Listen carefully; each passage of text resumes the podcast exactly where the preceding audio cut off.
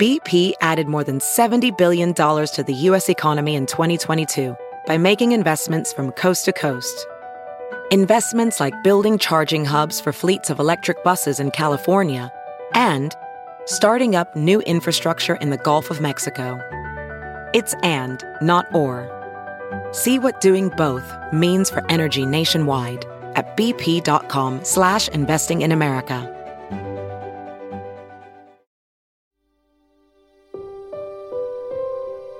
The wonder of discovering new things begins to wane when you have to rediscover everything a minute later. Jasper, a big fuzzy labradoodle, is meandering through the den of Chris and Jennifer Little's home in Greensboro, North Carolina, when their daughter Caitlin notices him. Is it our dog? It is your dog. Oh, okay. And the Littles replay that quick conversation dozens of times a day, every day of the year. Oh. Sorry. What was it? It was a dog. For the Little family, life with Caitlin is a constant battle between seeing progress and not falling prey to false hope. It's hard to be realistic and optimistic. Because over the course of three and a half years, being seen by three dozen doctors and a thousand times that many hours searching the internet and medical journals for answers, they don't seem to be much closer to figuring out why Caitlin's memory lasts no more than a minute these days. What's its name? Caitlin is truly the definition of unique, what Merriam Webster describes as being the only one without a like or equal. have a home. She is patient zero for these types of injuries and then treatments.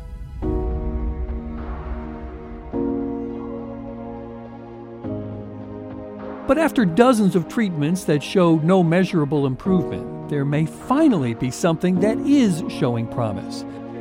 Is it a light at the end of a long, dark tunnel? Honestly, I don't know. What I do know is Chris and Jennifer Little are looking at things a bit differently for the first time since October 12, 2017. I'm Bob Buckley, and this is Caitlin Can't Remember. You Yes, I gave it get- away. You were supposed to stay still. Talking to Caitlin Little is a memorable experience. I always enjoy it when I can get my back to pop or something. You'll have to forgive her if she doesn't return the favor. My sister can make her knuckles pop or her knee pop or foot and ankle pop. Never been that lucky. On this Monday morning, Caitlin is sitting on the floor of her bedroom doing some exercises to help loosen the legs she loves to use to run. But this is a little bit harder. And I'll just roll areas that are really stiff or that need that extra. She grabs a therapeutic ball and starts rubbing it on her calf. Sometimes it works with a golf ball, sometimes it doesn't. Just depends on how much you press down on it. Caitlin has one of those golf balls near her when her mother speaks to her from the next room about it. You'll have to read what's on that golf ball, Caitlin. Callaway? Caitlin rolls the ball in her hand to see what else might be on it. It says Caitlin can't remember. She looks at her mom with a blank expression, as if to ask her to explain what she just read. They had a golf tournament to help raise some money to pay for some of what you're doing for, to get you better. Caitlin is in her favorite outfit black athletic shorts, running socks, and a dark gray shirt with the words Dog Mom on it. She loves dogs, always has. And as she greets her dog Jasper on this morning, it's a perfect example of her problem. You want to let Jasper come see you in there for a minute? Who is Jasper? Great question. This guy Oh. right here waiting. Jasper comes running in to greet Caitlin, who sits back down on the floor to embrace him. Come here. Hey, buddy. Come here. Jasper, go sit. Come. And less than 20 seconds Yeah. after she was told his name, she asks again. What's his name? Jasper. Jasper. Jasper, come. This is the dog they've had for a year now. Caitlin's two brothers don't have to worry about whether Caitlin remembers them. Her memory is relatively normal for things that happened before her accident, the one in which a cross country teammate at her high school accidentally stumbled and hit Caitlin on the temple on the right side of her head. Caitlin never passed out from the blow, but she's also never been the same. Her symptoms from the concussion were immediate. She didn't remember how to open the door to her mom's van when her mom came to pick her up from practice that day. And those symptoms have not gotten noticeably better. So she does remember her brothers, Ben and Daniel, but she remembers them as they were in October of 2017 when Ben was a 10 year old fifth grader and Daniel was still eight and in the third grade. For their father, Chris, the way her brothers are frozen in time for Caitlin is a problem. When I look back at pictures that were taken either just before, family photos taken just before or just after the accident, she was just a little girl. And Daniel was just a little boy. And Ben was not any bigger than she was by much. And now he's a young man and he has a deep voice. And now Daniel's almost as big as she is now. Um, at some point, they're going to start driving and then they're going to go off to college. And what effect is that going to have on Caitlin if she's not able to hit these milestones and she has to see them sail off onto their lives and she's still standing on the shore of life, waving goodbye? That, that bugs me every single day. For the boys, it's an interesting perspective. Take Daniel, the younger one, for instance. The Caitlin he knows today, the one who thinks of him as a perennial third grader, is to a large degree the only Caitlin he knows. Daniel's our happy go lucky. He's in this world to make everybody happy. And sometimes that works against him in the classroom. His teachers are going to chuckle with that one. Um, but at the same time, he is our most sensitive and he is scared.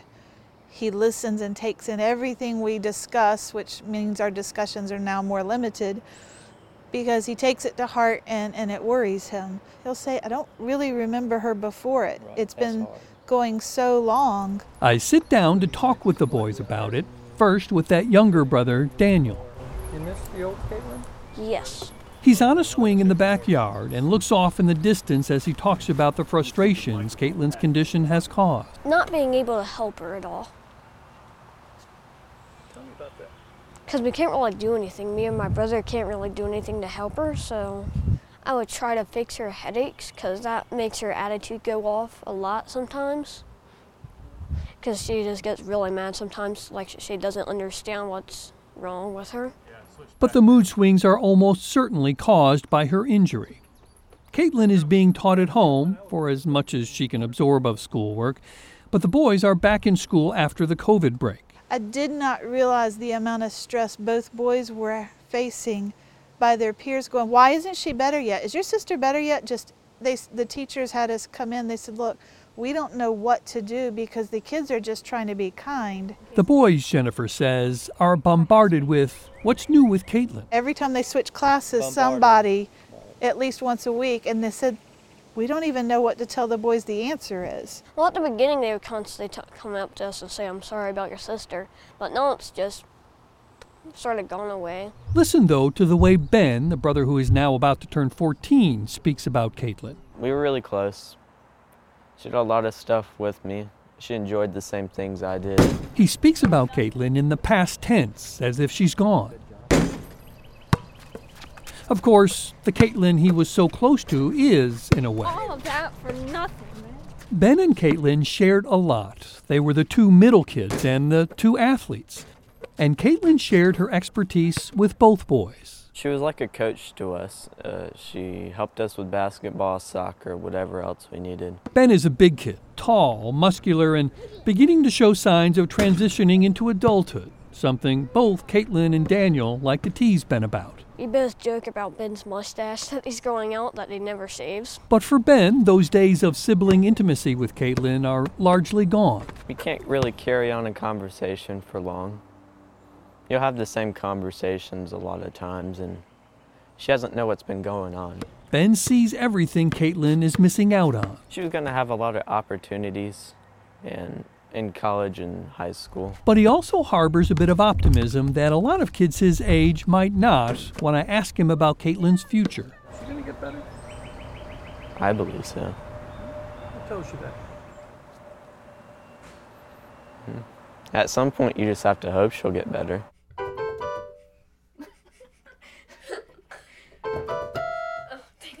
The Littles aren't just hoping something heals Caitlin, they are quite literally working night and day to make it happen.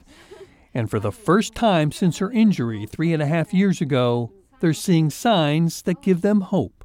Last year, this time, Caitlin was in very, very bad shape.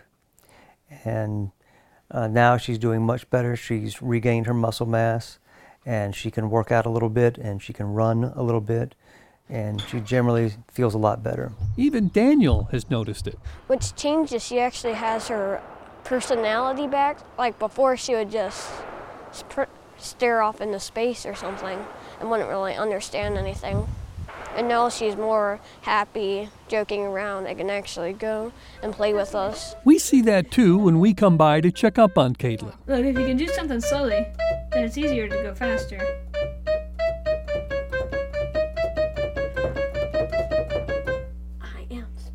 I am speed. Yes. This playful side of Caitlin is something her parents always told us about with a wistful tone in their voice, but we hadn't seen it until recently. Yeah, I've seen her personality coming back too. Oh, it's wonderful. But is it the personality of the 14 year old Caitlin? It is in some ways, yes. Simple things still amuse her, My dad met a dog named Bob Barker because it would just bark all the time. so I asked Chris and Jennifer about that. Is there a sense that there's an 18 year old in there? No. No. I don't see it. Do you? Jennifer turns to Chris as she asks that. He simply shakes his head. The challenge they now face is that having a reason for hope is not the same thing as seeing a path to a cure. People who are only with Caitlin on occasion look for hope. Her family, who is with her every day, is looking for something much more. She looks better, of course. Yes. And I think a lot of people see that and confuse that with she is better. And which she is some very far from better. And that's, I think that's hard for me, and that I go back and forth. So, yes, Caitlin's physical features look really good. And yes, she's developed muscle tone. She is definitely communicating, and her personality is coming through big time. Have you heard you can listen to your favorite news podcasts ad free? Good news! With Amazon Music, you have access to the largest catalog of ad free top podcasts included with your Prime membership. To start listening, download the Amazon Music app for free or go to amazon.com slash ad free news podcasts. That's amazon.com slash ad free news podcasts to catch up on the latest episodes without the ads. she still gets no signals from the brain to the gut. So whatever she consumes can take five to six days before it passes. The fact that Caitlin is far from better is evident when we sit down to talk with her. You could sit in that recliner. And we ask her very directly Have you been running still? Uh, I believe so. about her memory issues. I'm not positive why I have issues with my memory. Right. But you know you have issues. I know I have issues. Her problems go beyond her memory. Do you remember how they discovered that Caitlin appears to have Lyme disease? It was a bit by accident. A doctor in California saw our stories on Caitlin and realized that her symptoms matched up with all of his Lyme disease patients. And when they had Caitlin tested for Lyme, she showed the markers for it. Chris and Jennifer believe her Lyme disease is causing not just problems, but may well be preventing her healing because of the way it not only attacks the brain, but prevents her brain from communicating with her gut, where much of our neurotransmitters are created and live. That science is left mostly to her parents and doctors. Caitlin gets a reminder of her Lyme disease, though, every time she tries to move. How are you feeling? How am I feeling? Yeah. Uh, I think with the colder weather, it hurts my joints more. I guess I'm kind of an arthritis pain. Teenagers aren't supposed to have arthritis pain. We're going in right here. It's just us today. That's why Jennifer takes Caitlin for some water therapy when she can. A friend has an Epsom salt pool that they let Caitlin float in and a dry sauna as well. I definitely have better blood flow to my extremities, so my arms and legs have better blood flow because I can feel they're very hot and not as stiff. Caitlin has done these treatments on and off for weeks, but when I ask her about them later that night, the memory is already gone. I've never been to a spa. I mean, I've been to a nail salon with my sister, so my sister and grandmother could get their nails done. You don't remember floating in some water? What do you mean? Uh, like in a pool? y- yeah. what- what Yeah, kind- it's like a pool. Yeah, it's like a pool. No? No. Okay. I don't believe I've heard of that before. Water can be an apt metaphor because as challenges continue to mount Caitlin's condition, finances, COVID you can't blame Chris and Jennifer for feeling as if they're drowning. You know, so all these strikes against us, and you just feel like you can't dig out of that hole. I have learned you have to look for light. You have to look for a way out, and and that doesn't mean I don't give myself time to be sad, and and really wish things were different, and and just grieve what has been lost. Because no matter what, we we have lost a lot with her, and we can't get that back. What Caitlin has lost is the most obvious, but over the past year, they've lost more. Normally we just go to On the ride home from the spa, Jennifer tells Caitlin that her grandfather, the grandparent she is closest to, died recently. So Papa put up a really good fight. He did. And he got pneumonia that we just could not clear up. He has passed, and we'll say you did get to say goodbye to him. Jennifer has this conversation with Caitlin a few times each week, and yet, We don't. I don't know if she knows if he's gone. I can't tell. so we all agreed that it might make sense if I asked Caitlin about her grandfather to see if she's internalized that he's gone. Your grandfather got sick and passed away recently. I didn't know that. Yeah, and Um, sounds like something I should remember. Sweetie. Um, yeah, it was right after you. I just remember him being so well last time I saw him. yeah. Okay. That's just a, a hard pill to swallow. As I was telling Caitlin about her grandfather, she looked at me intently, like she had a sense that bad news may be coming. But her tears are very real. She was completely unaware that she'd lost her grandfather and has no memory of the short time she spent at his funeral. I had that conversation with Caitlin right before her birthday. She's big on birthdays, and listen to how definitive she is when I ask her about it. How old will you be on your birthday? 15. Remember, Caitlin wakes up each day thinking it's Friday, October 13th, 2017, the year she turned 15. But we spoke just before her 18th birthday. You know, I thought reaching 16 was hard.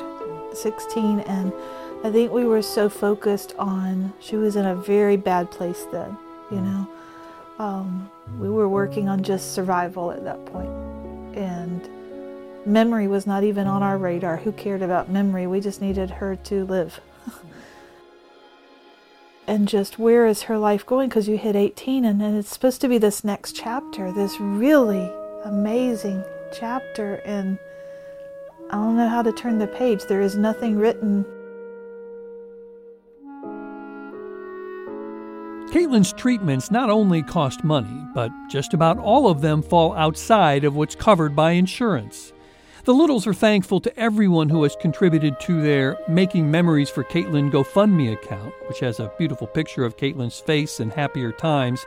You can see it in the smile Caitlin has in the cover photo. Creating that account was hard for Jennifer, but she's well past that now. You know, I used to be so embarrassed asking for help. I'm not embarrassed anymore because there's no way we can do it without the help of others. And I used to feel so guilty, and now I realize that people like helping. They love to support something they believe in. And I think Caitlin has touched many hearts around the world, not just in this community, but she has shown that no matter what obstacle you have, you can be positive. She could have handled this many different ways, but I've I've never heard her say, "Why? Why me?" No, Caitlin has a simpler, more positive attitude. Keep moving toward the light. Well, if you don't keep going for the light, then the dark will drown you out. So you just have to keep on making sure that light is in reach. And there may indeed be a light. For months now, Caitlin's father Chris has been keeping notes on Caitlin's treatments and, when there is some, her progress. In one of them, he wrote One thing that uh, really has struck me over the last few months since the stem cell therapy with Dr. Pierce is that Caitlin is much, much more at ease. He's talking about how the malaise in Caitlin's demeanor seems to be lifting. That was a few months ago after they had their first treatment with stem cells done by Dr. Raymond Pierce. Shortly after that, Chris made another note. From November 27th, 2020, mm-hmm. I just wrote that uh, Caitlin has become much more talkative in recent weeks since the stem cell therapy. She both initiates and carries conversations now, and this is a very new development. And new developments are good. Their worst fear is that she'll simply stay where she is. They don't know if stem cells will be the answer, but they do know they're showing more promise than anything else they've tried, which has taught Chris Little a valuable lesson. Um, it's important to, to keep going no matter what. Just because one doctor in front of you, or two doctors, or 38 doctors have all said either there's nothing wrong or there's nothing that we can fix, doesn't mean that's the end. In fact, it might be a wonderful new beginning. Like the doctor who recognized Caitlin's Lyme disease, Dr. Pierce learned about Caitlin through seeing our stories. And um, this story just struck me. You know, this, this poor 15, 16 year old girl who now can't remember five minutes ago. Why was Caitlin a particularly good prospect for this treatment? One, she's very young to do nothing is is just a travesty. I mean, how do you do that to someone who's so young and so vibrant and so intelligent, and you know, not try to help her? Could stem cell treatment really be the answer? Find out in the next episode of Caitlin Can't Remember. Caitlin Can't Remember is written and reported by me, your host, Fox 8's Bob Buckley. Chris Weaver is our producer and editor. Our executive producer is Kevin Daniels. Please take a moment to rate this podcast and maybe leave a comment. That's how we get the word out and hopefully find some answers for Caitlin and her family.